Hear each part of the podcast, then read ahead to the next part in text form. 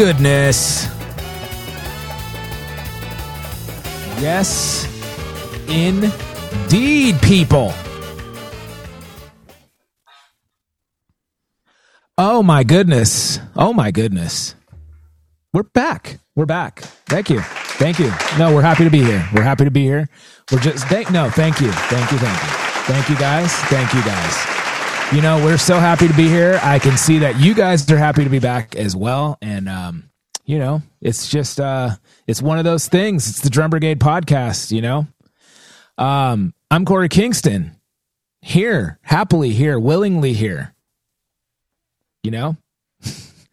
uh just ready to take on my Monday. I mean, just ready to take it on with full on effort. Um over there in his just glorious, glistening, beautiful, lit up baffles, has a door now. I mean, just beautiful. Just beautiful. It's the one, the only fantastic Funky Phil. Yeah. Looking like a Ken doll over there. Looking like a Ken doll. Just perfect. Uh huh. Uh nice studio, bro. Thank you. Thank That's, you. that's it's it's oh, It's coming together. Great. We got it. We did a door. I see that. It was a. It's like a castle door. It was quite an undertaking. Let me tell you. Really? Yes. My dad had this very specific design that I mean he made it. It's all handmade, Wow. and it's got like a big old steel rod that and wheels that it rolls on, and, and it like Oh, it's tho- that kind of door. and it's like a sliding these- door. But he had to because it, it has to seal sound out, you know. So it has these like little specific sides and stuff that when it's Holy when it's moly. shut, it you know it seals against these gaskets. Because it's hard to make a sliding door that's like, you know, seals seals all the way all the way around. I didn't know that's what kind of door you're. So you guys have to picture like picture yourself in a whiskey bar, or like a very very nice tasting room. Mm. Okay, and then you like go down in the basement, and then they have this sliding, kind of like a barn door, like a sliding door that like uh, it would be in a bar, like an upcycled type of thing. That's what we're think. That's what we're looking at here. Except it's not upcycled. It's fully designed by Stephen Chris, um, Stephen Pardell.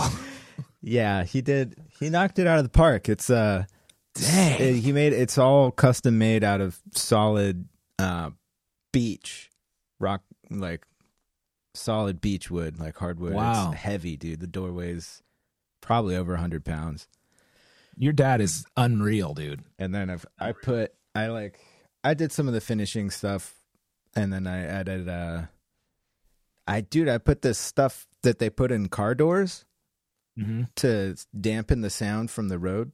Like it's real thin, but it's like um really dense and heavy. It has like butyl like kind of semi cured butyl rubber on one side and then aluminum sheeting on the other. Whoa. Oh yeah, yeah, yeah. Yeah. I've seen that in van life stuff. It's People put that yeah, on their you just put it in there and you roll it on and it really helps deaden stuff and then and then I, I I, just. I filled the rest in with some like studio foam stuff. Dang, man, you're taking this way serious. just you know trying to get it get it to sound pretty good and and quiet To me, when you were like, "Yeah, we're just waiting on the door," I'm like, "How hard could it be? Just go get a freaking solid core door from Home Depot. Don't even paint it. Just hang it up, and then you know, just put some like some peel and stick foam in there, and you should be good." I didn't know you were getting like a full on bar, like barn horse trough door. That's like from a first century Christian like church or something. like like like yeah. what am I saying? First century like castle. yeah it's uh, it's hard it's been the i mean it's been a long time coming it's been the the last piece pretty much because but i mean like he he custom built the door frame out of cedar Oh my gosh. and uh yeah so it's been you know we built the the wall we when we rebuilt the wall we It was part of the design. But this makes like your outside door now just totally lame. Yeah, the outside door is a little lackluster compared. I mean, Maybe I should paint it. yeah, maybe, maybe paint it to look like that one. oh God! like it's some some cheesy wood laminate, or you Yeah. mean like a hand? Like try to do my own artistic wood grain. Nah, dude, just 80s paneling, dude. Napoleon Dynamite paneling. Just Oh man, dude, great to be back, Funky Phil. Um, I'm so glad your studio is coming together. It is like really nice. It is really nice. You got the mood light. It's just that's little. It's just a little Phil's little man room, dude. yeah. Well, it's Just Char- all Charlotte. you. Charlotte uses it a lot too. I know, but it's like it's very you. It's very like there's lighting. There's just the the drums are just like the they're mic'd up and they're ready to go, and it's like the sound is like there's so much attention to detail on like different things than I would pay attention to. Like I would not, I would want a dope door, but I would not be putting like emphasis on the door. I'd just be like, let's just get it functional, dude. Like, like it's kind of like this studio where we haven't paid any attention to aesthetics. When I'm a big aesthetics guy, but I'm like, I need to work here, so let's get it going. Yeah. You know. Um, next place though, if I ever get my own place, oh, you bet, I'm hiring somebody to do it. S- Um, Stephen Pardell. we we didn't even like we didn't even like skip a beat. We just jumped right in. But this is the Drum Brigade podcast. Um, this is episode 107, I believe, and um, we have a lot of things going on. I just want to briefly tell you, um, you know, stuff you can take advantage of. Since the last time we spoke to you guys, um, we we are still doing chops and coffee, 7 a.m. Monday, Wednesday, Friday. That's going off, and um, we have um, a new thing on Patreon that we're doing. Um, it's kind of like a solo mission for me um, to do. We're offering uh, affordable drum lessons, five dollars for the month. Okay, five dollars for the month, um, and you get access to the whole archive of uh, video lessons. Um, and so new lessons are uploaded every week. It's a dollar twenty-five a week, Phil, That's so cheap. for drum lessons. Don't get cheaper don't- than that. Yeah, man. And our uh, our our mission is to reach 1,000 students um, a month. So between Phil and I, I think we can do that. We're capable of that, and Patreon is a great way to do that to reach as many people as possible. So you can help us. You can help the brigade by subscribing, telling your friends, people looking for lesson lessons, people looking for new ideas, all that stuff. Um, just getting uploaded weekly, random, cool drum lessons. Uh, so check that out. Also, our merch store, we have some great merch. Um, we have some stuff. We haven't had anything new in a while, but um, you know, graphic designers, dude, don't get me on that soapbox, but um, we have some stuff in the works. But um, anyways, we have enough stuff on the merch store to last anyone a very long time. We have so many designs, it's like ridiculous. So um, there's many ways you can support the Drum Brigade. Um, support our core our core values, our core mission, which is acceptance and belonging, um, bringing positivity to the drum community, and um, so that's what we're trying to do over here. Um, we have a guest today. Uh, Dan Weiss is coming up. He plays with the Delvin Lam- Delvon Lamarr organ trio. Really fantastic, um, funky, funky drummer, Phil. Woo. So he's coming on. Um, we'll talk to him in a few minutes. Um, so uh, that's it. Let's get started. We're gonna. We already got into it, but let's just get into it.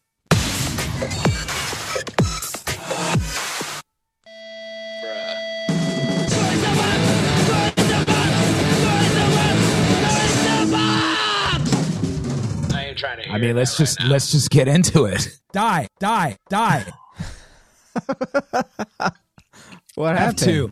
Damn, Have that was a to. that was a curveball. Yeah, I know. I'm ba- I'm back to being positive. It's been a it's been a, a, a rough, rocky couple weeks, Phil. You know, but we've taken two weeks off, and it's probably better for you guys that we did because I was on a bender of a soapbox. I was on a two week long soapbox. Soapbox. Mm-hmm. Um, this was like a this wasn't a fun soapbox though. This was like a really bad one. Um, so I'm glad to be back and more positive and back to being productive. just it's just a roller coaster, emotional roller coaster. Trying to run a business, trying to build a business, trying to convince people that you know of your value, and so that's all it was. Nothing, nothing, and nothing crazy. Uh, played a gig yesterday, Phil. Like a real gig, normal gig. Like I played, I played, I played two gigs over the last two weeks. One was just super low key duo gig. Played my SPDS electronic setup, you know, yes. kind of thing. Just me and a guitar player. Nice. Me and actually me and Sergio Gutierrez. yeah. Uh, so that was cool. It was low key. It was chill. But last night was back with the schmucky battles, dude. Back to work. Whoa, for real. Like, like never skipped a beat, Dang. dude. How'd it go? I don't like this anymore, Phil. I don't freaking like doing this anymore. I mean, I should have guessed, but you know, we're in a, a soapbox. Yeah, you know, it's. I mean, the whole day loading my drums, making sure I have every. I mean, I had to completely tear down the studio, like completely, just completely everything back in cases, winding up cables, making sure I got all my mics, the whole thing, the Mhm. whole thing.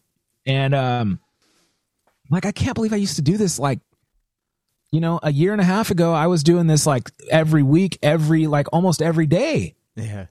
I would just leave my drums in my car most of the time because I'm like forget unloading everything and I'm just going to use them tomorrow. Mm-hmm. And it's just the same stuff, dude. It's like it's the same exact crap. Now, I shouldn't complain because yes, I'm happy to go back to work, I guess. I still haven't been vaccinated. I'm don't get me on that soapbox. I'm worried sick over this. Mm. Losing sleep about should I get vaccinated or not. Phil, did you get vaccinated? Not yet. Are you going to? Yes. I shouldn't ask this because it's a personal choice, but A hundred percent. Yes. a hundred percent yes should be my answer too. And I, I, I feel like I'm not a vaccine guy. Okay, I don't, I don't, I don't. Now I'm not a conspiracy theory. This is taking a turn, but I'm not a conspiracy guy either. I'm not like they're loading me up with 5G and like they're going to keep track of me, whatever. Uh huh. Th- that's not what it is. It's I believe that I've already had COVID. I I'm certain I had COVID at the beginning of the pandemic, at the beginning of it. By certain, you mean a doctor said that? Okay, I'm not 100% certain, Phil. But I'll put it to you like this. I got super sick. Yeah. a brick was in my chest. I couldn't breathe. I, I, I'm like, I can't get rid of this cough. I've had this cough for two months. I need to go to the doctor. I think I have pneumonia. I go to the doctor. The doctor's like, I don't know what's up with this. You have some kind of lung infection. It's not pneumonia. It's not bronchitis. I don't know what this is. I've never seen this before, but you have an infection in your lungs. Your breath, you can't breathe. She gave me like a breath test. She's like, your breath test should be at like eight or 900. You're at like 350. So you have shortness of breath. There's an infection in your lungs, but it's not, I don't know what it is. So all I can do is get you on these steroids. And that's what I started taking, and it made it worse. So I just naturally overcame it. Okay. And then I got to where I was like riding my bike again. I was doing good. And then um, I ended up getting super sick again. And um, there's a vid- if you guys go and watch the Aquarian video that I did about the super mesh pads, that video I was still overcoming sickness. And at the end, I was like coughing and like I was feeling much better, but I couldn't get rid of my cough for like three months. Hmm. And then after that, I got sick again. Like sick, sick, sick. On the floor, shivering with a fever. Like on the floor in the bathroom, like, oh my God, oh, I'm dying. Oh, like, yeah, okay, sick. And then, like, it lasted for about a week, and then I was good. Now, my point to all of this is people are saying that if you've had COVID and you have the antibodies and you get the vaccine, it's super bad, and some people have died from it. I don't believe that. Oh boy, I've I mean I've read it. like on I've seen on a the- lot of people like getting on- sick if they have the antibodies. I'm I'm I'm scared to death of that. I mean, I don't. And I don't want. that's. I don't think that's how vaccines work, dude. It's not. Have you ever gotten the flu shot? Yeah. I've gotten sick as a dog from this flu shot. Sick Okay. like I got the flu. Okay. I'm not saying that that's going to give me COVID, but I'm saying that your symptoms are like really, really crazy from your. I'm, I'm, dude. Listen, I want to get the vaccine. I believe me, this is causing me an, a lot of anxiety.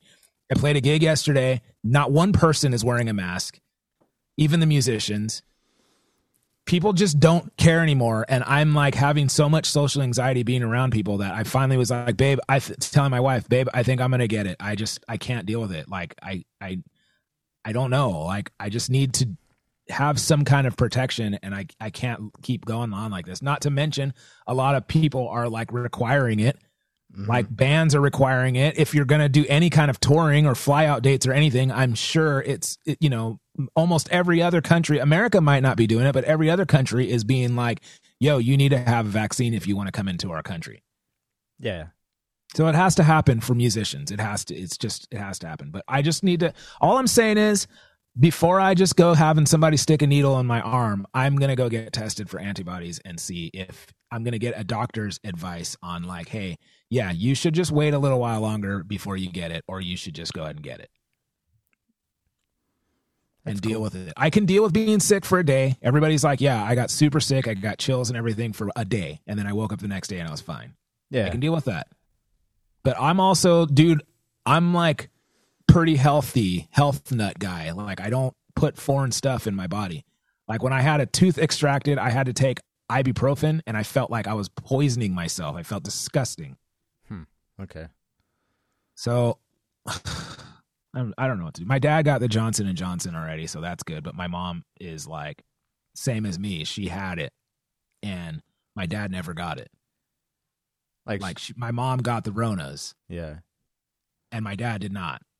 And so my dad's like, I didn't feel anything. And then my mom is like, I don't know, I I don't know, I'm worried. So hmm. Well, it sounds like you Anyways, should back- talk to a, a doctor about it. yeah, I need to schedule that like this week because I'm it's it's weighing on me, man. Where I'm scared. Like people are just everything's going back to normal. Every every like every place in San Diego is open. Like I heard every every club is having live music. They're inside. It doesn't matter. They're not they're not following any of the rules. Everybody's tired of it. Yeah. And so, yeah, and that's not even my point. My point is this gig was a freaking nightmare in the sense that I was not pumped on being there at all. Mhm. Like I was actually bummed. And the musicians were were cool. It was great to see everyone. It was great to play, you know, but it's just the whole thing. Two different locations. I have to set up outside. I have to set up inside. I have to, you know, move all my stuff as while we're moving our stuff in from outside location, which is specified on the gig sheet we need at least 15 20 15 to 30 minutes of time to move our stuff in and get set up. As we're moving our stuff in like i'm putting my snare drum in place the wedding planner comes up. Are you guys going to be ready in two minutes? And i'm just like ready to throw something. I mean this is my first gig back and i'm already ready to freaking tackle this lady. Nice. and the, the the the liaison like the guy that's like talking to her is like no well how much time do you guys need? I don't know like five ten minutes? Okay we can make it five. And then she like walks away. I'm like dude i'm gonna make it 20 just to piss you off if you don't get out of my face. You know? And then it, and then it's like i mean i'm setting up. I'm like it's just it's just everything that you can think of that would put me on a soapbox. You know, it's it's the freaking it's like and what are we complaining about? We're getting paid pretty well. We have a gig when a lot of people don't have gigs. You know, we're they're feeding us. They have a veg special vegetarian meal for me. Aw. But all the musicians are com- all of us are complaining. All of us. This chicken is so dry. This is like the worst chicken I've ever had. This is the worst potatoes in the world. I'm like, this food is so bland. I'm like, what are we complaining about? And then it's like, what? Do, like, why do I? Why do I put myself through this? I, I mean, I have been like nothing but practicing and teaching and working on my craft for the last year. I've been playing every day for the last year to improve my skills and to help other people improve their skills. And I get to this gig. Do you think one single person even knew there was a drummer there? They only knew that it was loud. That's the only thing that anyone in that room what crossed their mind. Not one person was like, that drummer is great. I can tell he's been working on his stuff for the past year. I mean, I bet someone was appreciating what you were doing. You Dude. know? I mean, even if it's passive, if they're not like on, you know, consciously thinking, what a great drummer. What a great Yeah. drummer. Um, you know, they're probably enjoying enjoying the music and the vibe that you're producing. I guess I don't really do it for that. You know, we don't do it so people are like, what a great drummer, you know, 24 7. But I was just talking about this this morning, like, and we've talked about this on the show that, like, I'm just, I, I just don't think I'm a wedding guy or a corporate event guy. I think I'm, I think my, my career is transitioning into like an entrepreneur role and like a teaching role and Yeah. then a gigs that I want to play role. I'm feeling a sim- very similar way. Yeah, I'm not trying to be a, a, a, work gig guy. I'm not. I just didn't. I didn't pay the dues that I've paid, and I haven't done this for all these many years to just settle in on a, a corporate gig type of thing. And um, some of the best musicians I know have settled into that. You know, I feel like that is selling out, man, and I don't want to sell out. so every time I play every time I play one of these gigs, I'm happy to have a gig. I'm really appreciative that I get to play my drums, especially with great, wonderful musicians. But I do feel like I'm cheating on my career by doing that. Mm-hmm. I feel like I'm cheating on my business by doing that. Even though I'm making money, I feel like everything in my soul is like, you shouldn't be doing this. This is somebody else's thing. And Yeah. you should be doing something else more productive and like furthering your core values and all of that stuff. That's it. That's it. It's not that I don't want the gig. It's not that I'm going to start turning down gigs. It's and I'm not trying to have a bad attitude about my gigs. But it's really difficult right now to have a good attitude about something that you don't want to do. Yeah. I, I, it sounds really unappreciative. I know a lot of people would kill for this gig, but I don't want that to be taken the wrong way. Like people thinking, "Oh man, Korey doesn't deserve it," you know, because I've been doing this gig for years. I just am I'm burnt out. I'm still burnt out, and I've had a year and some months off. Mm-hmm. I if that can I feel like it can almost make it make you even like less open to doing it, like having that much time off and really evaluating stuff over the last I know you know, we've talked about it. I've I'm on the same page, man. I've I've I think I'm out. I'm I'm out of the the scene now. Like I they've the Cassie's band they got a new drummer and everything like Wow. like, I mean, I told them a couple months ago because I feel bad. I didn't want to be holding them back because I know they wanted to be performing. And I was just like, I don't know when I'm going to be able to do this again. And like, I've got homeschooling. I, I, it's like scheduling is a nightmare trying to do rehearsals and, and, Yeah. and gigs and, and like, ha- and childcare right now is just, and beyond that's- that, it, it deep inside, I, I kind of, I, yeah, I'm kind of burnt out on doing those gigs too.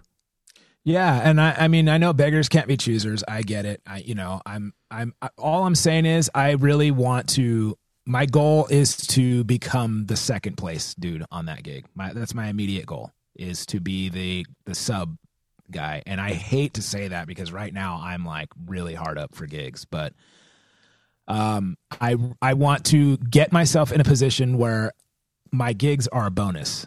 The gigs are a side hustle Yeah. and and my my um i want to i don't want to not play gigs i want to play gigs i just want to play i want to play with shuffle and bang and with cool bands and bands that I want like do flyouts with, and you know, I play, and then I, you know, maybe once or twice a month I play a wedding gig and make a few extra bucks, and you know, I, right now that's what it is. I don't want to play those every. I don't want to play three wedding gigs a week, you know, or two wedding gigs a week and cancel stuff that I really want to do to do that, you know. So, uh, anyways, I ain't trying to hear that right now. We got to take a break. We got a guest waiting in the room. Um, I have another soapbox, kind of soapbox. Hey, this one time slash hey, this one time that I have to tell you about this week. Um, something I got into. So, uh, but right now, Dan Weiss coming up. Yo, Funky Phil. Yo, Korey. We have some great listeners, don't we? Yeah. You know how they can be even more like dope than they already are? Keep listening. Definitely true. What else? Tell all your friends. Also very true. What else? Join the Patreon. All good things. But you know, the biggest thing that they can do is go to drumbrigade.com and check out the merch store. Yes. We have so much like dope swag up there. We got men's shirts, sweatshirts, Got women's shirts. We got kids' shirts. yes, onesies, We got socks, mugs, phone cases. stickers, Got it all. All in different sizes, all in different colors, just for you. So if you want to show the world that you are a drummer with style and you're part of the Brotherhood of Drums, go to drumbrigade.com, visit our merch store. Oh, yeah. We made it. Drum, brigade. Oh, boy. Drum Brigade Podcast, episode 107. Yes, yes, indeed. Ladies and gentlemen, we have a gentleman on the line. Funky drummer, Funky Phil. Funky drummer. Oh yeah. Um, please welcome to the show the one, the real Dan Weiss. Oh yeah. lot of, man, they love they got a love a lot of love for you, bro. Yeah. Welcome, man. Welcome. Thank you so much for coming on. It's cool to have Thanks. you on here. Yeah, this is this is awesome. Stoked to be here. Yeah, dude. So you play um you play drums for Delvon Lamarr Organ Trio, the Sextones, Istanbul endorsee, among other things. Uh, I read a bio on Istanbul's website. You studied with Adam Di- Adam Deitch. And- Yeah. Uh, was uh, one of my instructors for. Well, I took like a handful of lessons with him when I was living in Seattle. Um, and at the time, uh, this must have been about 15 years ago. I was going to this school, and uh, the teacher was like making everybody go around and say who their favorite drummers were. And I was like Adam Deitch, and, and the guy was like, "What?" And I was like, "Yeah, man, like on like John Scofield Uber Jam, like that. Yeah, that dude." And he was like, "I went to Berklee with him in Boston." So I didn't know that was him. yeah. So when he would come through Seattle, this teacher set me up with them and was like, "Yo, I got this like 18 year old kid who is telling me that you're one of his favorite drummers." So we just kind of started taking lessons every time he came through. Um, and cool. then, yeah, he's still. I actually literally just saw him on uh, on Friday in in Very Florida cool. for a while. That's dope, man. You had some. You had you studied with some some heavies, dude. Stanton Moore, some other other cats, man. That's dope. Yeah, he's uh he's a fun dude, interesting guy. I really like his playing style a lot, but That's cool. Um, so um, you just were telling us before we went on the air that you um, you were you just flew back home doing some travel dates. That's like I don't even know what that's like anymore. dude, you're t- it was wild. Um, the first couple shows were like in a big hall, but they had tables, um, Uh-huh. and they were doing the best that they could to kind of keep everybody socially distanced. Um, but yeah, like we had done a few streams like in venues where we would set up and they would have like the full PA and all the lighting, and then we'd get done, and it was just like you know crickets, like no clapping, nothing, and it was kind of a weird feeling Wow. so to get like energy back from people uh was like it was a trip it felt like Yeah. my hair on my arm was standing up like after the first song. And because people were just like whoa! They were raging. Yeah. at a brewery so people were already like quasi drunk to begin with. Um so yeah it was fun. Uh it's a trip and not only just playing music but seeing music like seeing other bands play was I, I needed that as much as I needed to play. Yeah, I'm uh I'm like waiting. I haven't so I've I played a, a few gigs, but I haven't played like a real show. And I'm like Yeah. waiting. I'm like, man, I just keep thinking about that. Like and like thinking about people just like raging like that haven't, you know, been feeling those vibrations for, you know, a few a year now, you know, or something. something. Yeah. I've been like waiting to go to a show too. dude it, it felt really good it was nice i mean it's definitely like you go down to florida or texas and the first couple shows were in north carolina so Hmm. you kind of know that that's a part of the country that um, kind of like doesn't really um, they're kind of like on their own program like especially when it comes to like wearing masks and like Mhm. covid and and socially distancing where i live in reno nevada so it's like really tight Yeah. um, so going down there was like, I don't know what to expect. Uh, this is going to be crazy. Uh, so, but people were like respectful and like kept their distance. But at the same time, like you could tell that they were like so ready to like let it loose. wow. Yeah. Yeah, man, I'm feeling I'm feeling that kind of going that direction here in San Diego, where like I think people are really careful, but man, it's uh people are tired of this, and um, I just hope it doesn't result in like you know another wave or something. But um, Yeah. I, I hope not. Yeah, I'm really stoked though that man, that's really cool that to hear of musicians and drummers able to do flyouts and do you know that's picking up again. There was a there was a point where I was like, I don't know if we're ever going to come out of this, you know, like I, I don't know if I'll ever do another flyout. I don't know if I'll ever do another tour, you know, or like a real show. And so it's so it's crazy to start seeing that come back, you know. Yeah. It feels good. Definitely is nice to uh, like walk on a big stage and, and, uh, I don't know. I, I rarely get nervous before I play, but like, yeah, I was nervous the last Yeah. few days.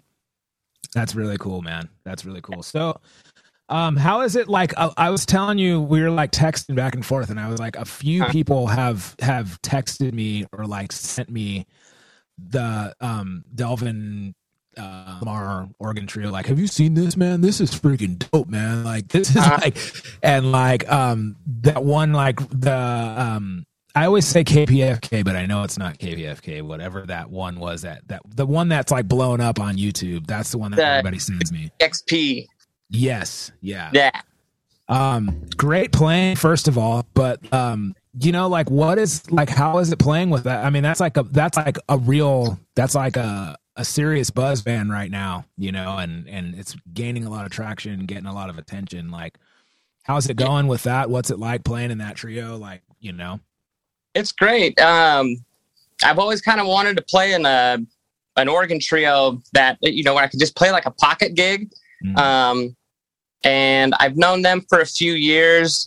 I did a tour when I was with the Sextones with them about six years ago, um, and just kind of stayed in touch with them. They're a good, doing this drummer roulette thing. They, they must have gone through like twenty to twenty five drummers. Um, really, wow, I finally reached out to him and was like, "Hey, let's get this thing going. Like, I'm I'm ready to do it." Um, and it's been a trip. Like, they're at what they do. They're some of the best musicians in the world. Um, Jimmy James, the guitar player. Uh, yeah, I'm amazed that every time we go play a show, the amount of people that show up just to see Jimmy James on guitar. Um, Wow. It's wild. And Delvon, uh, you know, I sit there and play, and the whole time through my head, I'm like, to watch somebody play bass lines because he does the foot pedals too. So to watch Mhm. him do the, the bass lines with his feet and kind of like mimic it with his left hand while taking like a crazy solo, it, it just blows my mind. Um, it's so crazy. it definitely like makes me feel like I need to step it up and like be on top of my on my game, which is nice. Um, but Yeah. they really, uh, they're very like on the pocket. Like they'll, he could tell like when when grooves or tempos are like wavering.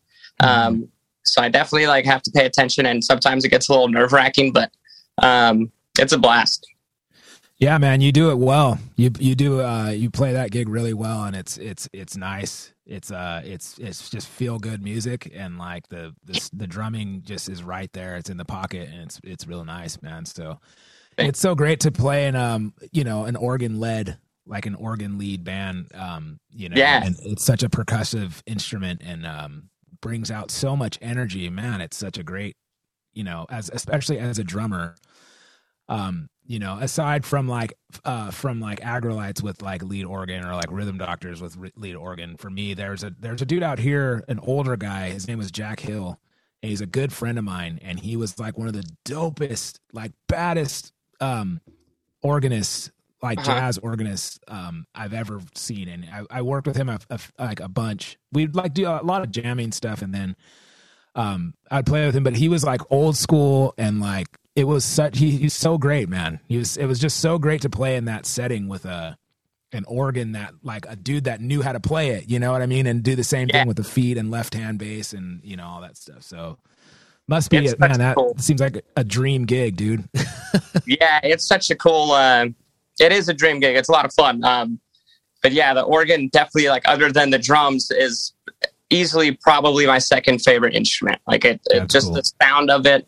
Um, sometimes like Delvon would do these things like just messing around and like I don't know what it is, but it I get this like flashback image of me like sitting in a ballpark like with my dad like eating peanuts. Like- yeah Got like this ballpark feel to it. I love it. Like, and and with the organ, um, it's such a like he can put that in any situation. Like he can do like some like Coachella type festival or like a hippie like swamp Florida jam Mhm. thing, um, and then he can go do like these sit down really cool like small jazz clubs or jazz festivals cool you can put you could put the organ in any situation. So it's it's really really cool to see like the the contrast of crowds f- Yeah. from night to night. Yeah, that's one thing that stood out right away to me with that with that group is um you know that trio is like it's what you said. I can see it on any festival. I can see it at any jazz festival or any like pop festival like Coachella or something like that. Um and then like you said it's a it's a trio so you can do it like it's kind of like how um soul uh, uh Soulive you know Yeah. was like that was like a real heavy jazz tr- you know organ trio or whatever Uh, Yeah. not swung jazz but you know um but still it was like they would do so many different different um like platforms of of music you know and they could go on any stage and or open that like the delvon trio um could open for social distortion and then open for pat metheny and like it would still work you know what i mean it's like that, Exactly. that's what i mean Yeah, Yeah. it's really it's it's awesome. Which it gives us a lot of flexibility with what we want to do when it comes to touring and picking and Cool. playing. Shows. Um, but yeah, it, those those small club, smaller person ones are the ones I think for all of us that are are the most fun. yeah Uh, get that crowd interaction. You can kind of feel the energy a little bit more. Um, I don't know if you've seen a live show of of Delvon's, but there's a lot of. Uh, it's almost it's kind of like a half comedy show because him and Jimmy Jam just go back and forth and bag on each other the whole time. So like that's cool in these smaller clubs, like people can hear like everything that's being said amongst the band. So people are like cracking up and like as oh, they wow gets funnier throughout the night. Um, so yeah, it's pretty fun. It's it's uh, if you ever get a chance to see the show, it's it's definitely a funny one. Yeah, that's cool. I would love to see that, especially if you guys roll through um, San Diego. I'm full, like for sure there. Hopefully, Yeah. maybe my band can open too. Dude, I uh, no, I think we have something actually in June in like La Jolla area. oh, Um, nice. I'll find out. The, I'll find out the uh, details for that. But Oh man, I would love that. That's dope. Yeah. yeah, I'll let you know. Mm. So, um, other than like you know gigging with um with with that trio, like how about the last year? Like, what have you been up to? Or have you been teaching? Have you been like um you know doing sessions, writing? Like, what have you been up to these la- the last you know several months?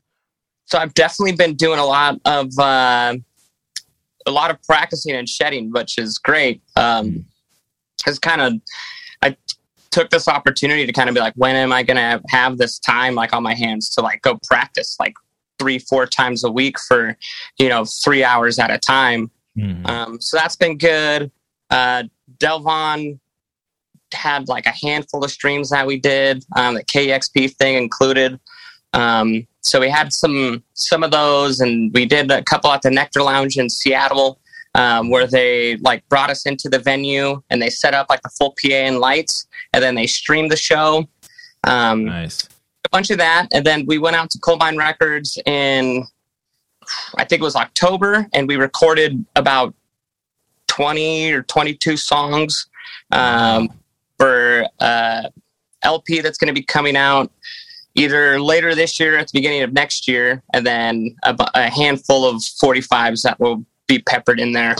Um, so I've also kind of been trying to do like this little video series where I. um I take like old samples or old breaks and I um, will play like the first part of the sample and then I'll put it in, like into the whatever like hip hop song. It, Okay. it- so that's been a lot of fun. Um, And it's Nice. but not a lot of people know like that a m- majority of hip hop is like sampled. Um, and not a lot of people know that. So like when you tell the stories about it, they're like, "Oh wow, I had no idea." Um, and I also learned stuff myself. Like um, I just did one about the TLC, uh, "What a Man," Oh, and yeah. uh, how it was sampled by, uh, or that's a sample from Linda Lyndell, and uh, she was a white woman who was uh, singing with the Stax Records band, basically, Uh-huh. and touring with them. And her song was like a huge hit, and like all these white supremacist groups found out about it and like were like threatening her. no um. And she literally retired from music after that song, and it was like biggest hit, and she like just quit That's Um, crazy. because she was like scared for her life because she was play she was a Stax Records artist. Yeah. Um, and I didn't know that until I started doing this this video series. So like it's been like dope. you know partially educational as well.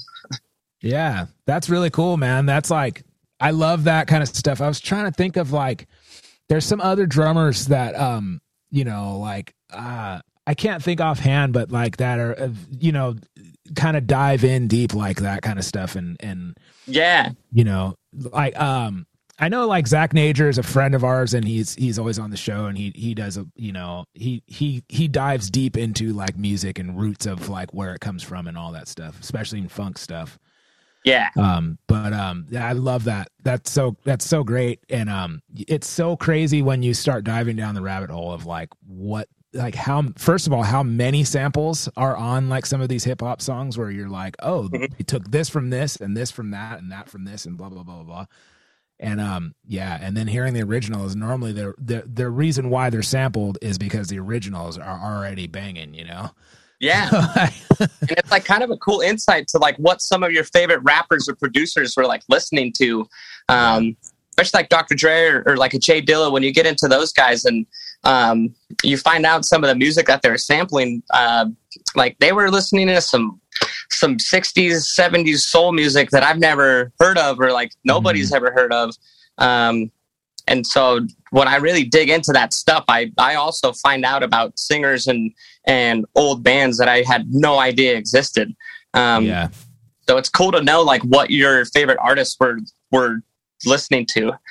That's Um, so funny, man. That's like it's so I I'm so the same way. Like on I've you know sometimes I'll find like a sample of something and then I'll like that more than the the song that you know I was listening to all these years and then that's in regular rotation of my you know whatever mix or whatever. But some of these samples are so deep, man. Like they're like sampled off of like some you know like some school TV thing or like you know whatever. Like it's it's some of them I've I've found where I'm like this is the dopest sample ever. And it's just like so deep. It's like some rare clip from some instructional video at the library or something. Right, you know what yeah. I mean? And it oh, Totally clear. I have those moments too all the time where I'm like, oh, like I'll be with my girlfriend, like hanging out at home, and I'll I'll hear something and I'll like stop like a show or like a movie and like pull out my phone and bust Yeah. out Spotify. And I was like, that's where it was sampled from. And she's like,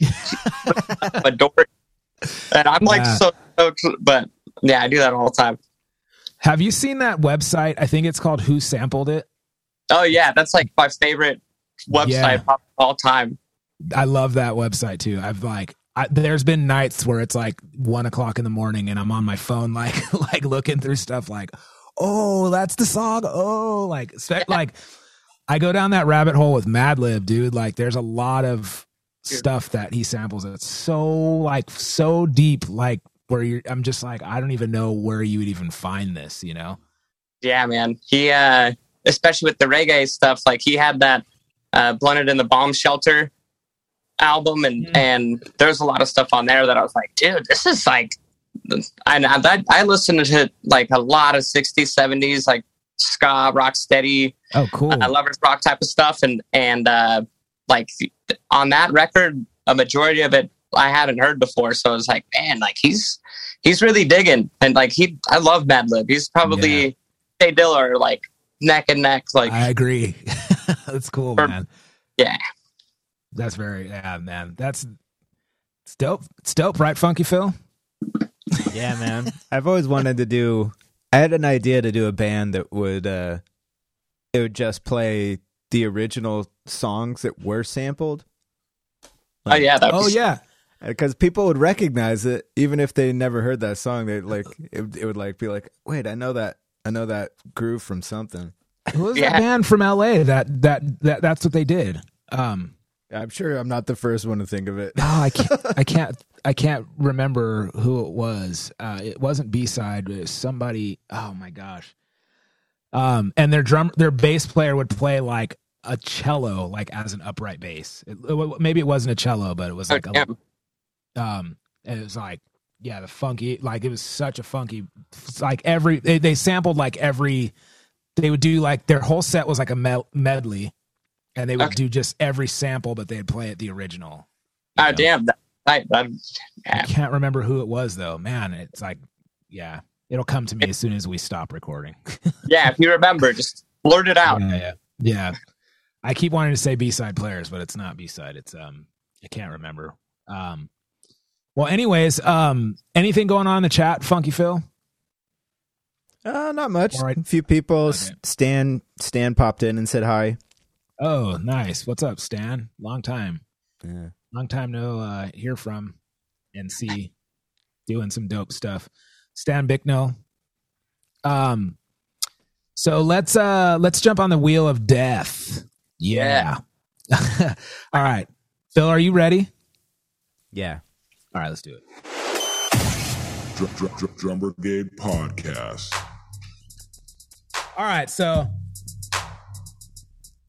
the wheel of death is um it's not what you think. No one dies.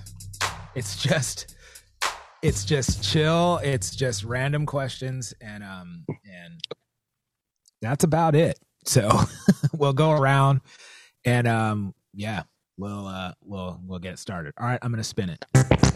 What the That's not the right button. Jeez. Don't tell anybody how janky our show is. All right. Um, what's a talent you don't have that you wish you had? Uh, drawing. Drawing. That's a good one. Yeah, I'm a terrible drawer.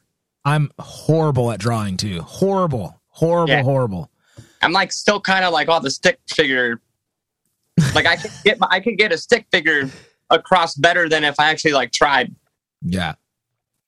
Um yeah, I I I like that one. That I'm I'm I wish I I mean that could be so handy for me if I was like, "Hey, I have this idea for a shirt or I have this idea for something, a logo or whatever, and I just knew how to draw even a little bit."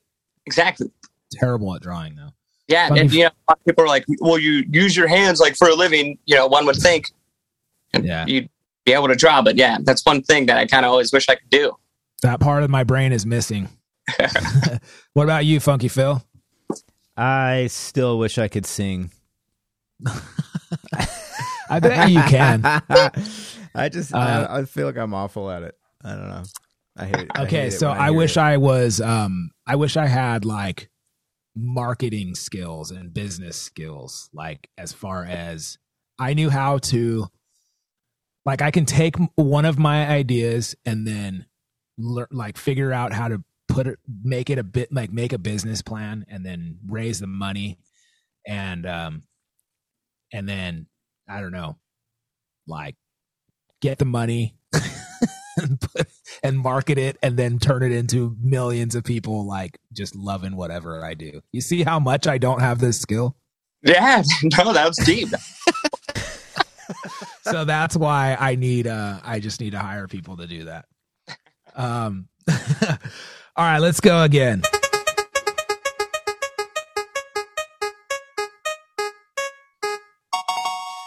All right. Oh, I, we haven't had this one. we haven't had this one in a long time. Okay. Uh, this is the first impressions question. Okay, so this is I uh, hate this one. you're meeting me, you're meeting Funky Phil for the very first time. Now you have to come up with, and we're going to do the same thing for you. We have to come up with what we're like, what we're into, what kind of job we have. Like, this is your first impression. You're like, I'm like, hey, what's up, man? I'm Korey. Nice to meet you, man. And then you're just like, okay, cool. Hey, nice to meet you. And you're sizing me up. You're like, this guy's obviously into this kind of music. He's obviously does this for a living. This is what kind of guy he is. And okay. For sure. So you have to do it for Uh, me and Phil. So for Phil, my first thought, like when I saw you on the screen, was peanut butter wolf for some reason. Oh yeah, I can see that.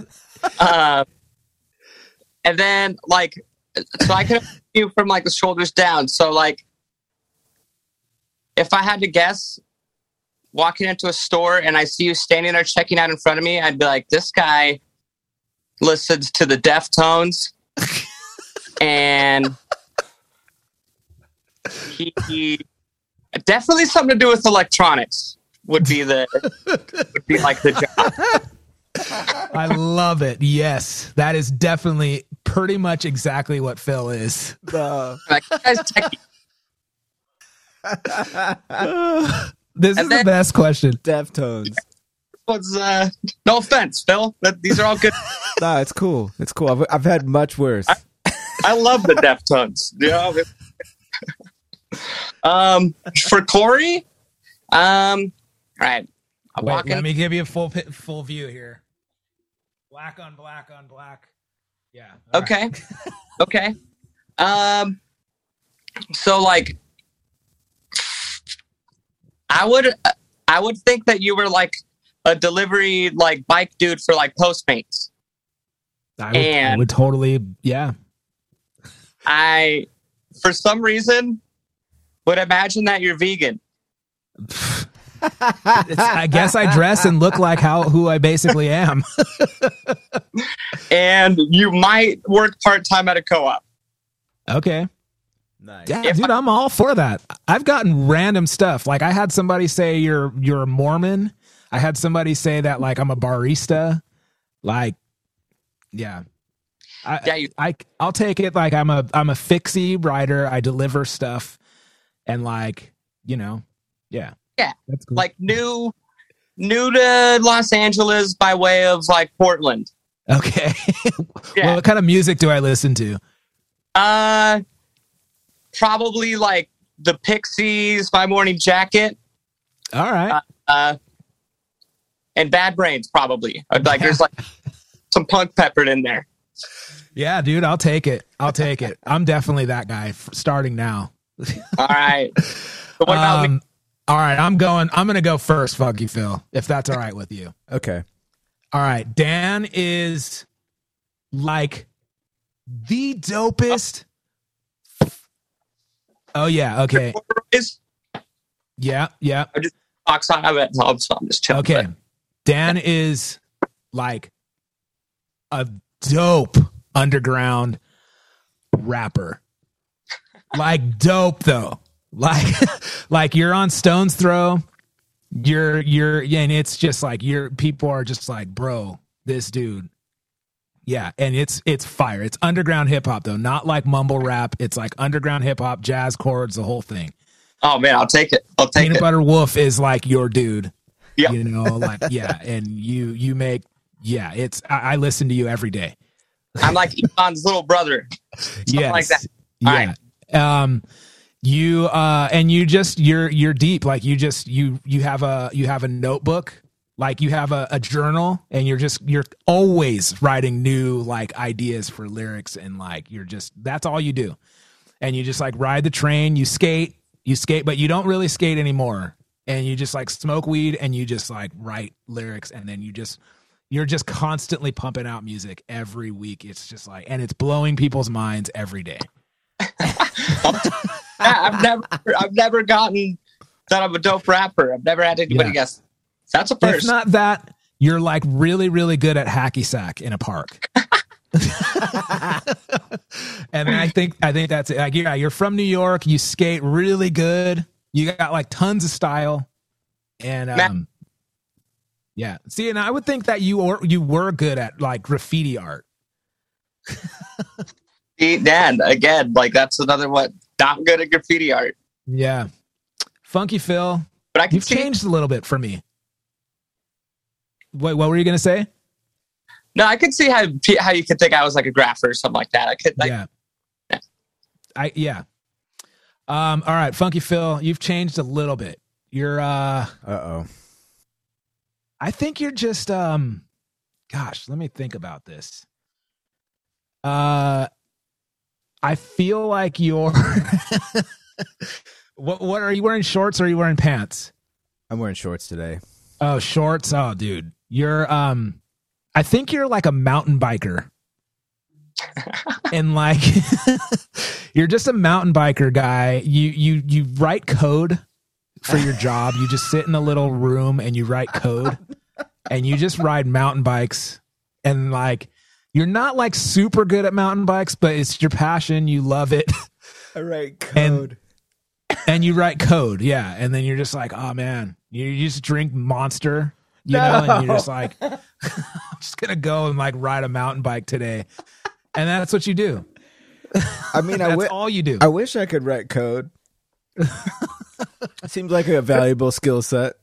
Dude, Phil is literally all over the place. Whenever I do this question for Phil, it's like he's one time he was like he's really into Sublime and he like he always comes up to you after a gig and he's just like wants to talk to you like you know What kind like- of symbols are those?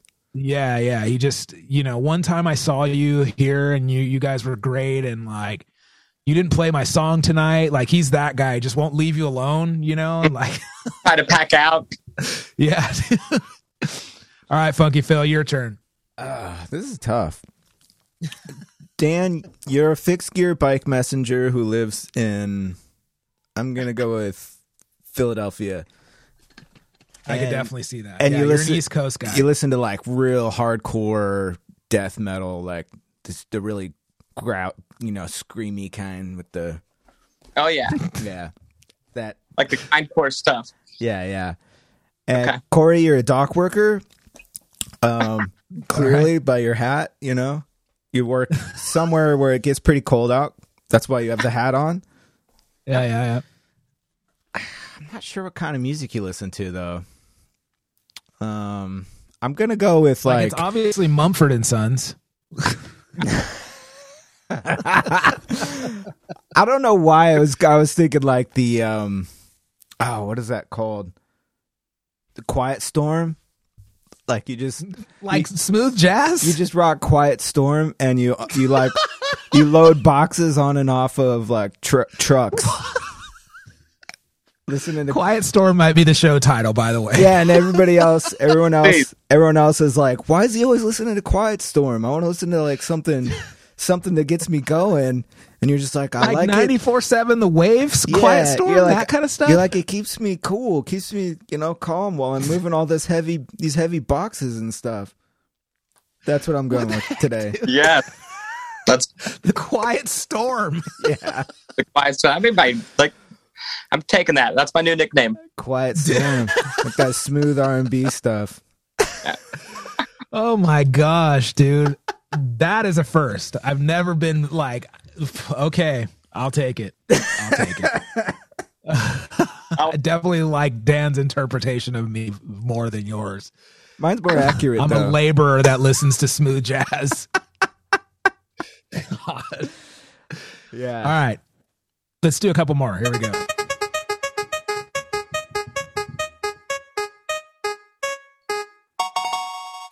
Snap your fingers. You're no longer a drummer. What's your career?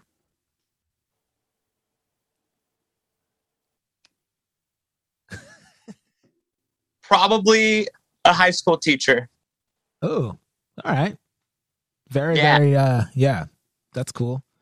Yeah, I would. I kind of like if I wasn't into music, like especially like in high school and college and whatnot.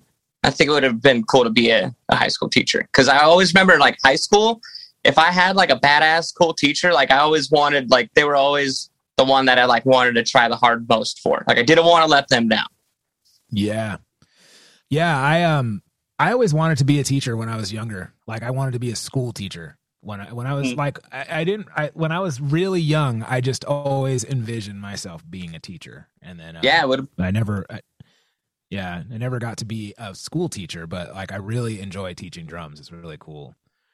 Um I just like about it's probably good I go didn't ahead. become a teacher because like people like look at me like I'm like uh like a 20 year old so like people don't really Mhm. take me seriously like so like when I like teach music lessons especially like with like younger kids or like the high school kids like they just like can't take me seriously because I like just look so young That's good.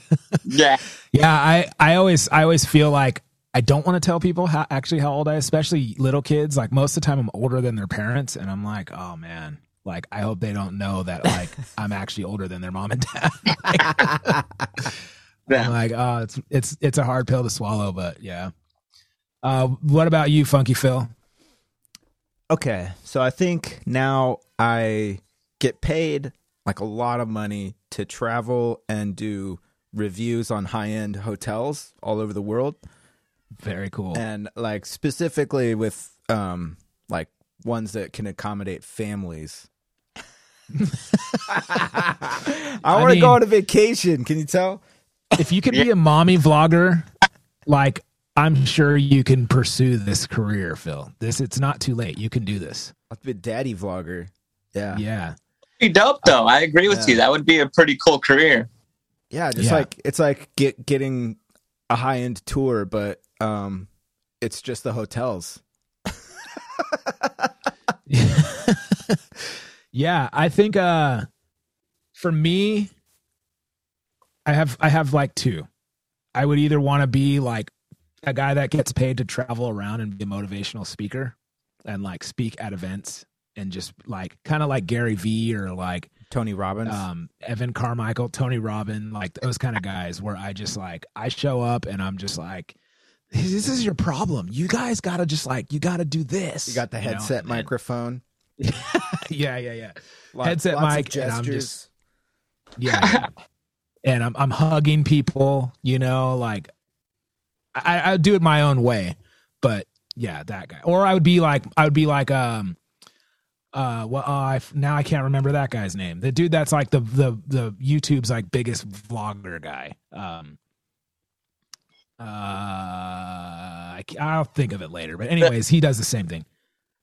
you said Uh, biggest blog dude on like the you- dude that does did vlogs for every day like the um oh yeah I can't think of his I name can't remember his name. Yeah. Um. Anyways, either that or I always say professional cyclist. So if I if I I'm too old to be a professional cyclist now, but um, if I was like if I chose a different path, I wish I would have been a professional cyclist. It's a rough job though. That would be rough. Yeah, that's. I mean, I just kind of got into biking like three years ago, and that's like, whew, that's hard. Yeah. I love it, but I don't I don't I don't I wouldn't want to do the grind. It seems glamorous right now, but I wouldn't want to everything, you know, just you're on your bike every day and you're just like you have to really love it. I'm Yeah, and I'm far from that. Like I love riding my bike, but so I don't know if that would be my career. I think right now if I'm choosing to snap my fingers, this is my career. I'm a I'm a motivational. I'm Tony Robbins. Tony Robbins, dude. Tony Robbins. Everybody, or I, or I'm a I'm a van life vlogger. Like I just I just I just travel around and I'm like today we're going to go hike the Grand Canyon and then I'm just like I pour my coffee and I'm like, you know, maybe I'll do that. I'm that's me now. Yeah. yeah, you can put your bike on the back, and then yeah, There you go. Yeah. I I might have a career change and just go for that full blast, dude. Just all my eggs in that basket. I want that really bad. Do it. Retirement, who knows? Yeah. All right. You down for one more? Oh yeah. All right. I think um I'm spinning it, but I'm probably not going to ask the question because every time our listeners want the same, they want the dinosaur question. Okay. So, Phil, are you cool with that? Yeah, Did di- anybody pipe up and say that? could do dinosaurs or time travel. Or uh, the superhero thing? Or a super. We haven't done superhero one in a while. All right. I don't know. All Cool. right. Your choice. We're gonna skip dinosaur today and do uh superhero. So it's simple. It's you get one superpower that you get to keep forever, and it's your power. You know, like you can fly, you can be invisible, you can be immortal, like whatever. But That's only one. superpower. No bundles. No Superman status. Yeah, no bundles. Only one. Yes. I think it would be reading minds. Wow. Never had that one. Manipulative. Interesting. If I'm already So there, re- I already know what's coming. yeah. Wow. I like You finishing people's sentences and stuff? Yeah. Like real trippy. Wow. At the That's cool. grocery store, like somebody like looking for something and I just like come up and hand it to them. Oh No. man. I found it. What? This? Yeah. Dang, dude. I think mine is the same as Phil's. Phil, go ahead. yeah, I always do the same one. I do uh invincible. Like I just want to be invincible. Nothing. I I'll never die. I could be floating in space Okay. without a suit. You know.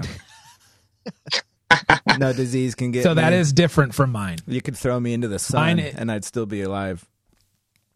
Dang, dude. All right. Mine is um teleportation. I want to be able to teleport anywhere. That would be dope. Yeah. And and like what we've said before was if you're touching something, then that teleports with you. So like What if you have you're your touching your, your hand your wall? You, what's your your hands on the wall of your studio? Does that teleport the whole studio though? ooh, that's different. That's that's a good question. Yeah, because like, what if you teleport to another studio, but your hand is on your studio, and then it it like What happens? You know, Just smashes the other one. well, I'll have Yeah, to like, what try it, Phil. I've never tried it, so Yeah. Think, think of all the people Maybe you could squish with a 108. building. Can be the teleportation episode. Yeah. maybe yeah. I'll I'll I'll get back with you. I'll try to teleport my studio and everything in it, and and then I'll let you know what happens. Um, but it would be very useful for gigs. You're running late for the gig, whatever. You just you hand on your cart or whatever. You know your your drums. You hug your drums or whatever. Teleport to the gig. Boom, you're there. Now is it only one hand or can you have like each hand? Oh, I'm gonna have to get back to you on that as well. I haven't tried it yet, so I'm gonna go ahead and assume that if your body is touching something, like you teleport, your clothes come with you because they're all, tou you know, they're touching your body. So, Hmm. Okay. um, I think you just have to think it. So, like if I'm in my car, boom, I teleport and I'm in my car. can you teleport your your person. car? That's crazy. I like it. Yeah, That you nah. can teleport your bicycle, man. Okay. anything, shoes, skates. If you're wearing skates, you can just teleport all of a sudden. And you're in. Yeah, doesn't matter. anything. Um, yeah. So you just got to make sure you don't forget. You know, like like one time I was tra- trying to teleport, but my like my kick drum pedal was like off to the side and it wasn't touching my drum. So then I, you know, I had no kick pedal for the gig. I see, and nobody wants that. That's not a fun gig. Mm-mm. Yeah. No. Nope.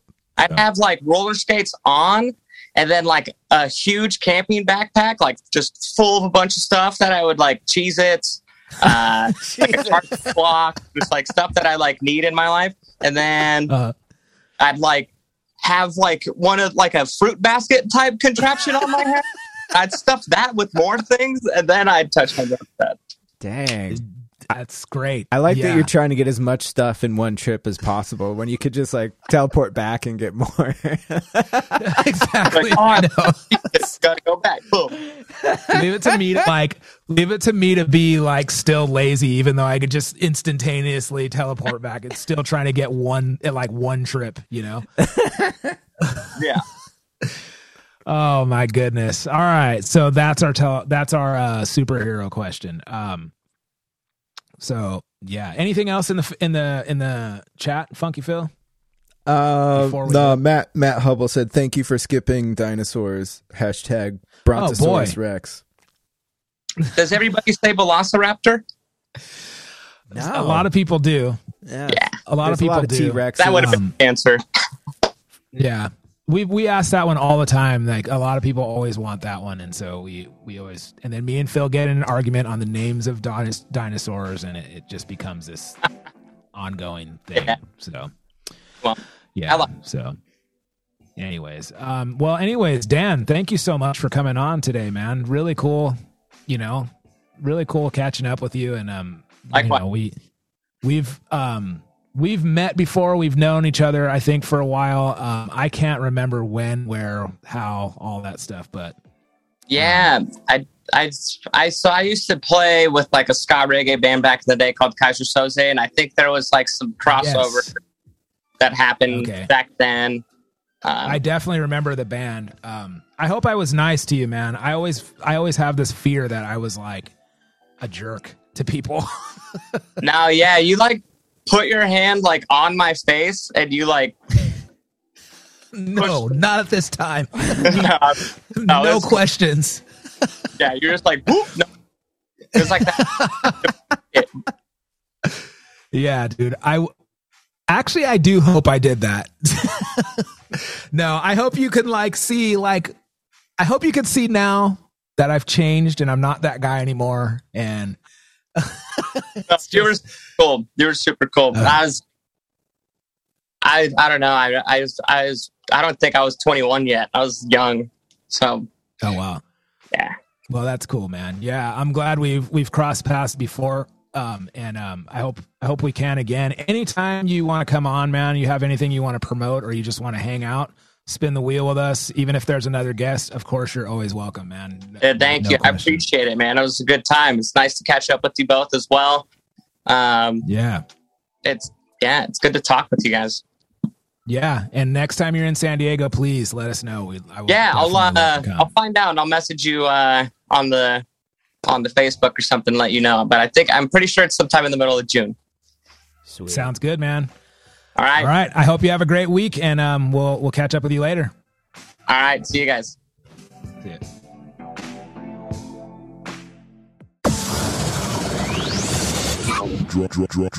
Brigade. Drum brigade, drum, drum brigade. Drum brigade, drum brigade, drum brigade. That was dope. That that dude was cool, man. Dan Weiss, Yeah. good dude, good Awesome. drummer, man. Awesome dude.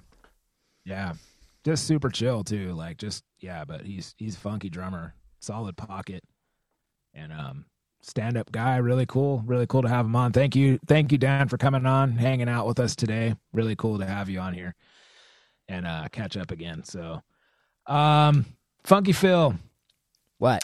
I don't know what intro to play, so I'm just not going to play one. I went to this isn't much of a soapbox, but I went to a I went to an actual shed on Friday last week. What? Yeah, got invited to a shed.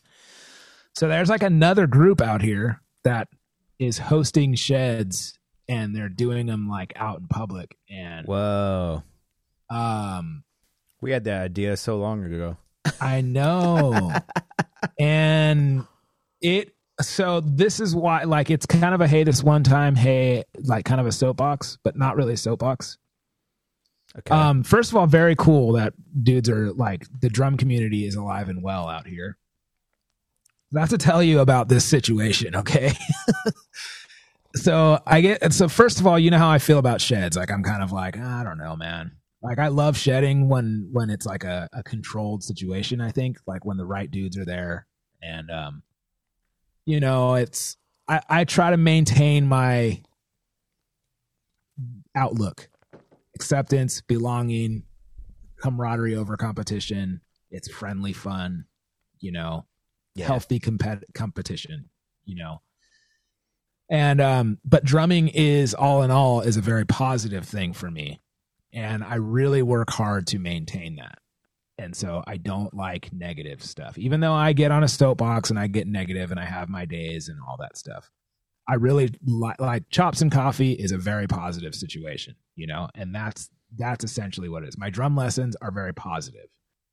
I try to maintain that. So, anyways, buddy of mine invites me to a shed. I'm like, all right, you know, and I'm I've heard this other dude, the dude who hosted, I've heard him play, and I'm like, oh man, it's like he's serious. Like it's it's like Eric Moore kind of level. You know, not quite. Eric Moore is like elite, but it's like maybe a step below that. Hmm, okay. Yeah, so it's it's like these dudes are like it's no joke. It's no joke. It's like this is a serious shed. So from what I see, what I've seen on the internet. Anyways, long story short, dude, these dudes decide to do a shed. Like, you, you- I'm trying to think of what it would be like. They're they're doing it at like uh, a kind of like a state, not a state park, but like a. It's not a park, but it's like basically where you start a hike. And it's like an organized place where there's where it's it's like a it's a it's kind of like a state park. What do they call that? It's it's like um maybe it is a state park.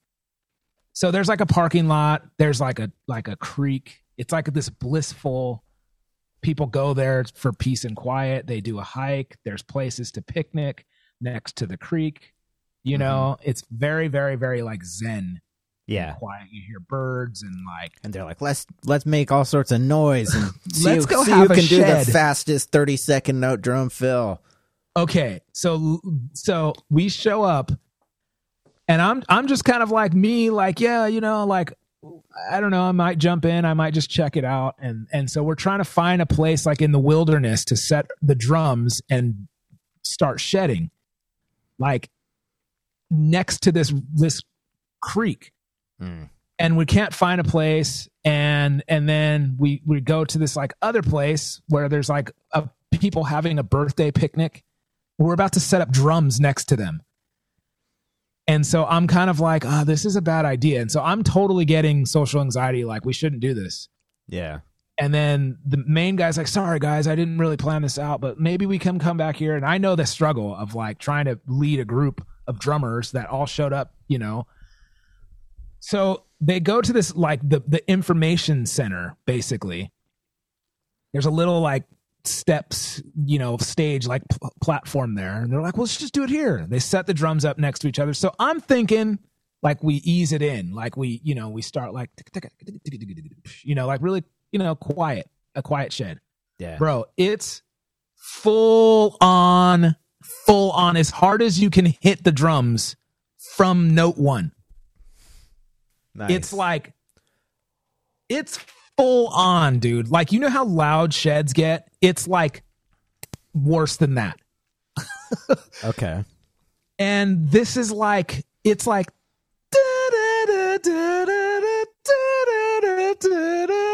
you know that song? The blissful song. It's like that. That and then, then it's just like as loud as you can possibly be oh on the drums.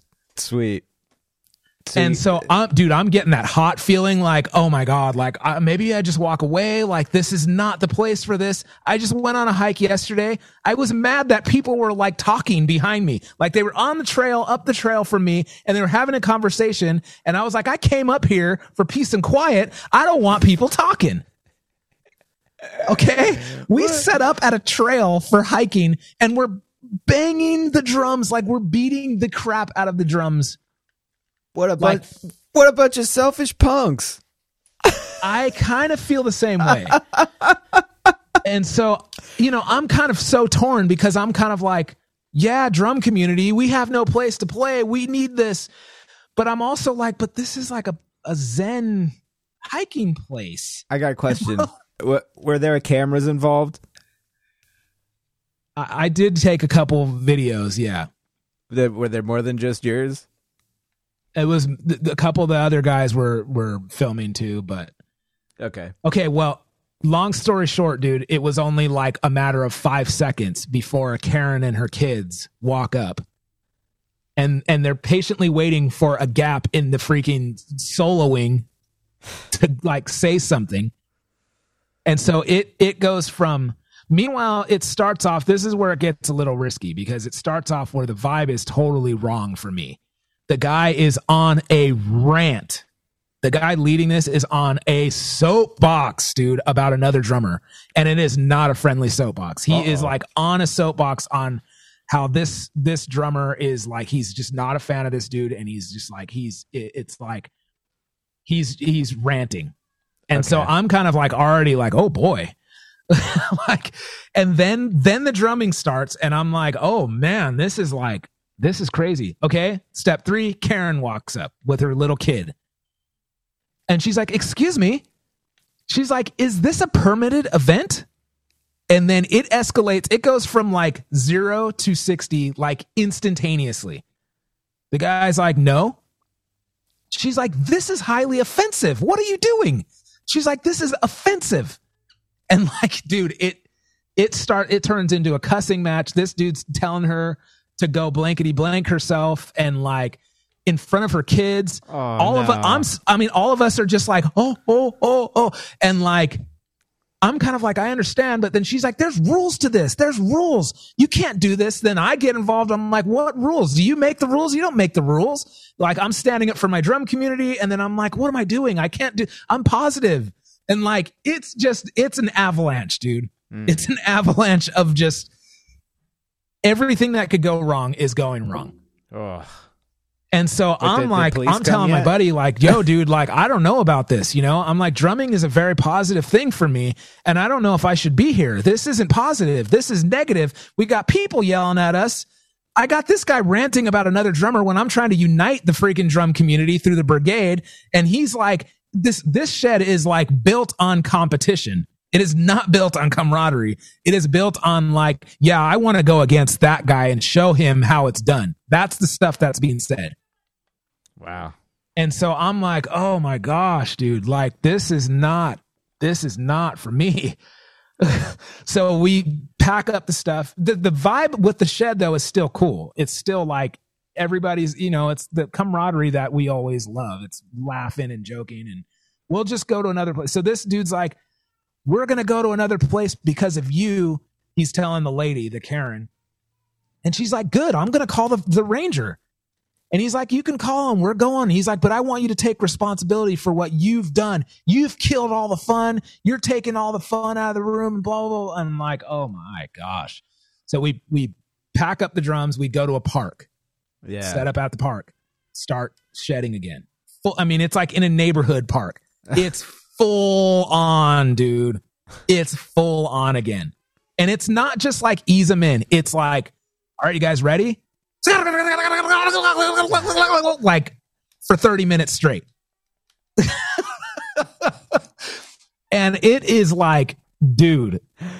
So, so I jumped in, had some fun. I, I played and it was it was totally cool, but it was like, you know, same same situation as every shit I'm in my head. It's like I'm I'm not really like I'm just trying to trying to work my way through this and eh, you know and you know a bunch of a bunch of other drummers are like watching me and you know so it's like all that stuff is going through my this isn't the brigade so it's like you know it's not based on our values and our morals and our you know the camaraderie and everyone's accepted. It's built on like outdoing each other and built on like bettering yourself by like getting in the ring with somebody that's better than you. It's built it's based on that.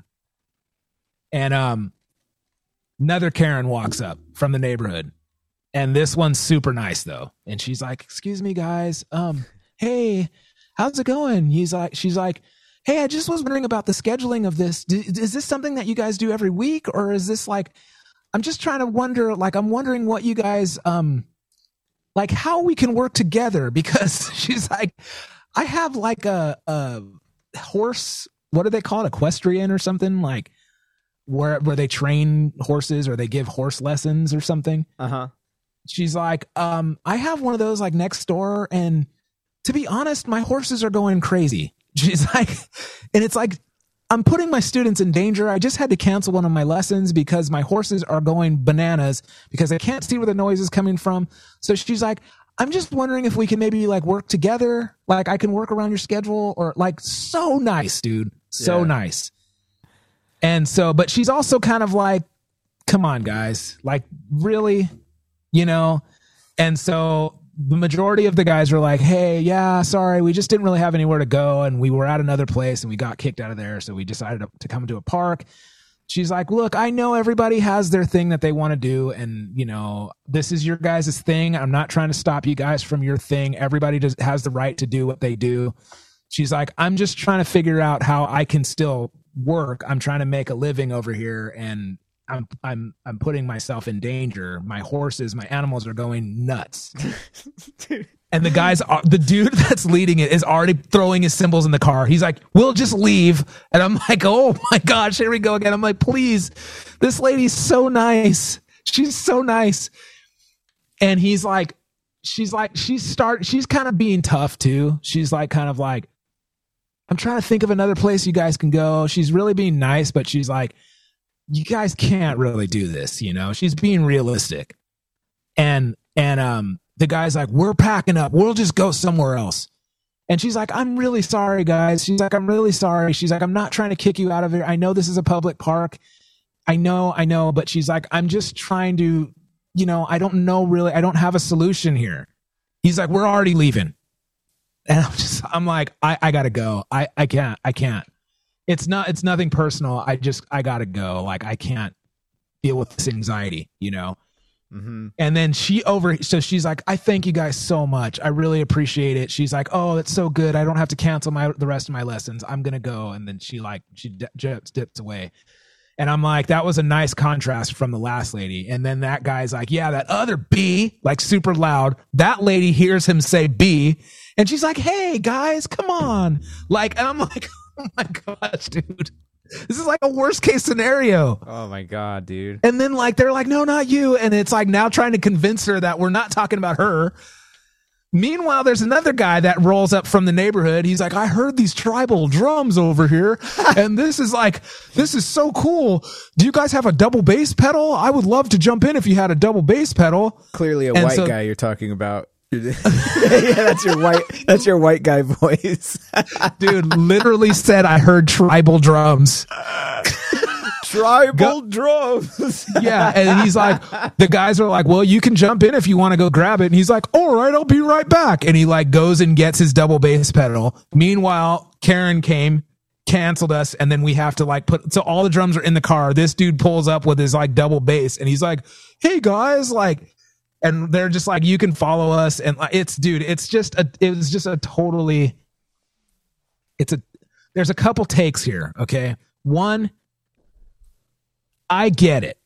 You can't just set your drums up in any place you want and play as loud as you possibly can. Have a shed of all things. It's one thing if you're practicing, you're playing music, you're playing to some songs. That's one thing. But a shed is a different story. yeah.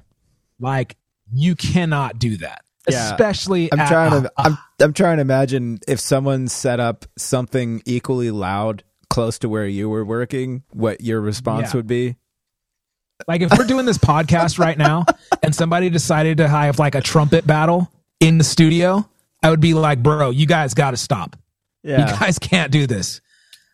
Um, you know, and so like, uh, it, I, I completely understand and I don't think it needed to escalate like that. That's one. Two, my other take though is, dude, drummers, we need to do what we do.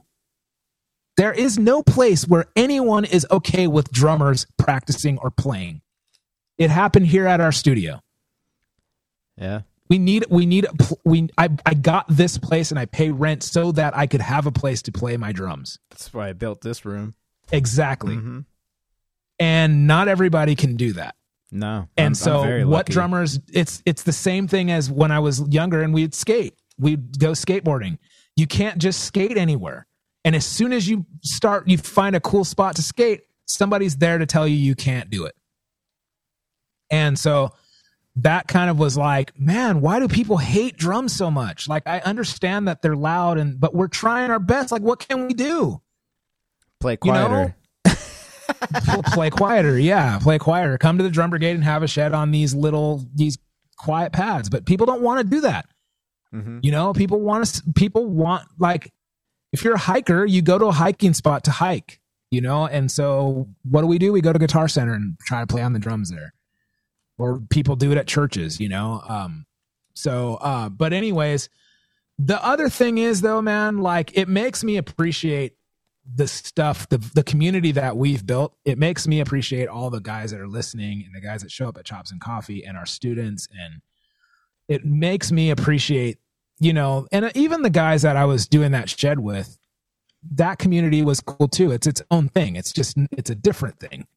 Yeah. Um and uh they have their thing and you know, it's built on different values than what ours is built on, but at the same day we still have the same problem. We still want to shed with each other. We still want to get better and we still need a place to do that. Yeah. And so um Drum Brigade needs to be that place essentially. Um, you know, uh but but um I think that it makes me appreciate the positive vibe that Drum Brigade has and the the positive core values that we really we really work hard to establish in our community. I think that is um something really special. And uh going to an outside shed and you know going to an outside community outside my community outside your community this community Mm-hmm. you, you know and, and like a couple of our guys was there and they were kind of like saying the same thing like yeah well it's cool to like venture to another community and see what it's like and then bring our vibe to that community. And that's what happened. It was very infectious. People were like dude that dude Korey needs to come back. He needs to be like on the chat. He needs to be like we need him there. And it wasn't like i know it wasn't because of my playing you know? It was just like like some they're like yeah you know we can learn a lot from those guys. It was like that that was the vibe Hmm. and so you know we're never going to get rid of that like the competitiveness of those kind of sheds and stuff. Um and that's just their vibe. That's okay. That's fine. That's your thing. And that's you know that's just not what i base it on. And i find that through my research and through my work a lot of drummers don't like that feeling. A lot of drummers don't like you know there was a few drummers that like weren't on the level but the way that they were kind of made to feel inferior wasn't cool to me they were like it was like a couple times where there was like i don't think that you like you i don't think you're like as comfortable with that groove that you're playing. So you know or like i don't think you know we can't have two bad drummers on at the same time. We need somebody that knows how to play. You need to get off the drums. Like that kind of stuff was said. Really? Yeah. and I'm like, oh, like I don't like that. I like having. I mean, I okay. So it's a very different thing. Their shed was for the like. If you're a drummer, this is how you get better. It's like football scrimmages and stuff. You you work on. You work with somebody that's bigger than you so that you get stronger and better. You spar with somebody in the ring that's better than you. You know to better yourself. You rise. You have to force yourself to rise to the occasion. Whereas my approach is like, I want my students to come to sheds and play with the other guys and feel that they belong too. And that gets them, encourages them to get better rather than forces them to get better. So it's just a different approach. Yeah. but I really felt bad for the guys that were like kind of ostracized. Like, Yeah. How are they I getting tell- better by just getting crapped on and saying you I can't, know. you're not allowed to play? That doesn't make you better. But I guess it'll make you really insecure and want to practice more, maybe. Well, and that's the whole vibe. Like I can feel the energy of that of like one of the guys that was just like you could tell he thought about it all day and he was like he's finally gonna he was like okay I'm gonna set it up and he like tried to set up a beat and then his he's just like he was so nervous you could just tell he was just like oozing nervousness you know Man. and then he got know. kicked off and it was just like Yeah. yeah. just just felt dejected you know I was like I felt so bad for him like dude it's okay you can come play with us bro yeah. To each his Yeah. own, but I am so not down with that kind of I vibe. know. That's like, it's it's probably it wasn't that bad because for me to jump on the drums and and feel like you know okay it wasn't it like i would have just left if it was really bad it was just like a couple of the dudes were just like ah man this is not it's it's my vibe is like it's okay for you to be whoever you want and you know you guys are all great drummers but um i just have a different different outlook that's it and so you know it's not right or wrong. I'm not like you know it, it's I accept that you're a better drummer. I accept that you've you know you've put in work for what you do, and you know so have I in a different way. So. hmm um anyways it was cool to go to a shed though it was it uncovered a lot of stuff for me and like you know and it, It always but it put does, things right? into perspective for me where it was like dude what we have here is really cool Yeah.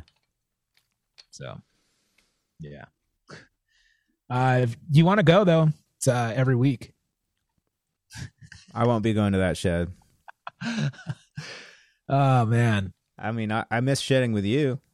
yeah And, and some of I would homies, like to but- do that. I I was talking to um, another dude and saying, hey, if you want to work out some stuff just like one on one, like I'm down to do that just for like share ideas, work on stuff. Hey, have you thought about this? Have you done that? Blah blah blah blah blah. And um, it all in all, the vibe is really, it's cool. It is a drum community that you know, you you are you are accepted in they they have to respect like what we do you know but i just i don't like i don't like negative i talk a lot about other drummers i have my opinions about drummers all that stuff but i don't know i don't i don't i don't know it's just different i was really appreciative to be invited though i just didn't like yelling at people and cussing Yeah. people out and Sounds like an interesting experience. it was definitely an interesting experience. But I'll probably most likely be going next this week. So Uh, nice. I got stuff to work on, but yeah. Dude, to talk about stuff to work on, that gig yesterday, rusty, man. I had to play a jazz set for the cocktail hour. It's like I don't even know how to play jazz at all anymore. Yeah, I feel So you, bad. I haven't. I'm. I haven't. I have not been able to play drums like anywhere near as much as I want to. Yeah. I've been playing a lot. I've been playing a lot. I've been, you know, I mean, I have to I literally almost I play every day. At least I practice every day. Um I'll take like Sunday off and or th- sometimes I'll take Thursday and Sunday off, but normally Thursday night I still have a practice session to prepare for chops and coffee. So Hmm. I'm like I've been practicing and playing a lot like as much as I ever was, but um you know, it still is uh it's it's playing with people in a band like I was lacking a lot of confidence and like execution wasn't there. It was taking me a minute. Like somebody on Chops and Coffee this morning said, it's like using a language that you haven't been speaking for, you know, a while, like a year. So it you know you know the word but or you know the sentence but it takes you a minute to compute and then express yourself Mhm. that's exactly how i felt when i was playing jazz like or even like some of my licks for the pop stuff was like it's not what i wanted to do you know and like um, i felt like my hands were working a little bit better but computing it in music was a little bit different. It took me a, a minute to compute it. So Hmm. very sloppy last night.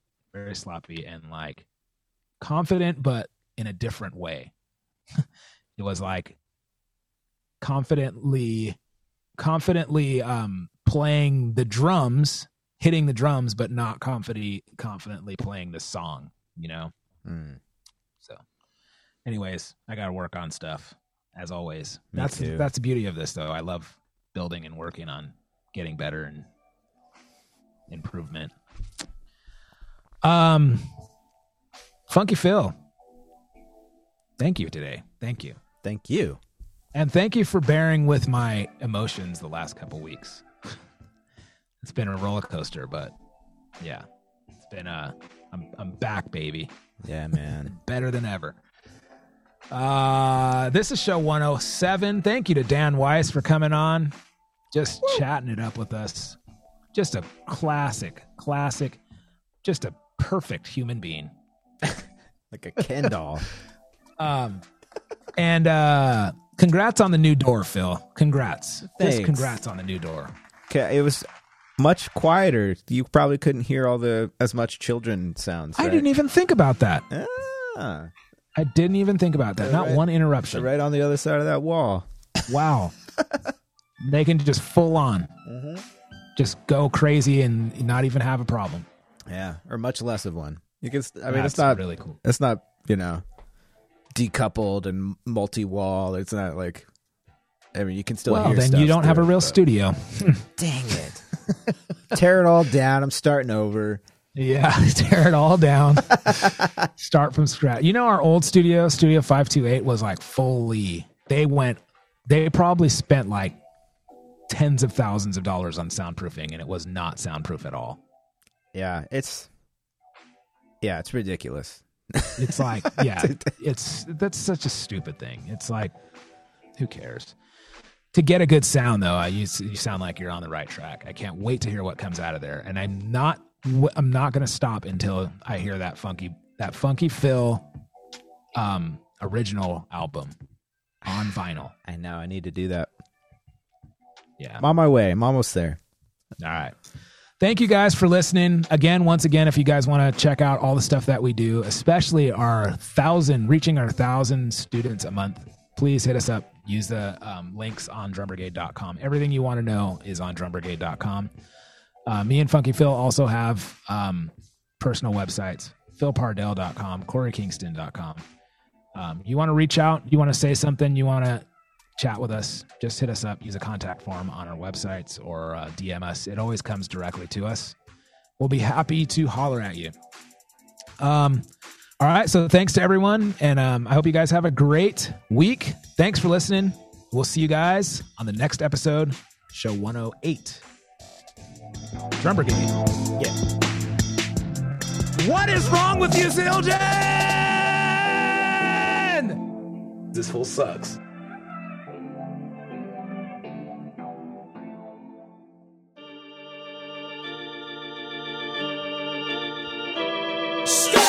Thanks for listening to the Drum Brigade podcast. This podcast was recorded in the Beat Locker at Pimp City in Oceanside, California. This podcast was produced by Funky Phil Pardell, and all drops and original music are by Korey Kingston. The Drum Brigade theme song is I Don't Like Your Music by The Busters. For more episodes, please visit drumbrigade.com and hit up our archives to hear some great interviews with Thomas Lang, Daniel Glass, Stan Bicknell, Tosh the drummer, Curt Bisquera, Mike Dawson, and many, many more. For all other things or to get in touch, please visit drumbrigade.com. Oh, yeah, one more thing like and subscribe.